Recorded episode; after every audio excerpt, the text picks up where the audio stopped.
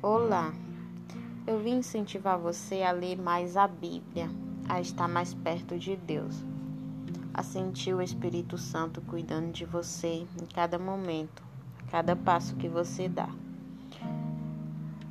É difícil num momento desse a gente ter esperança de dias melhores, mas é algo esplêndido quando você está passando por dificuldade você sente que Deus está perto de você, cuidando, você sente uma alegria diferente.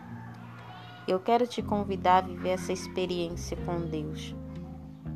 De cada dia que você acordar, agradecer a Deus e chamar Ele para estar mais perto de você.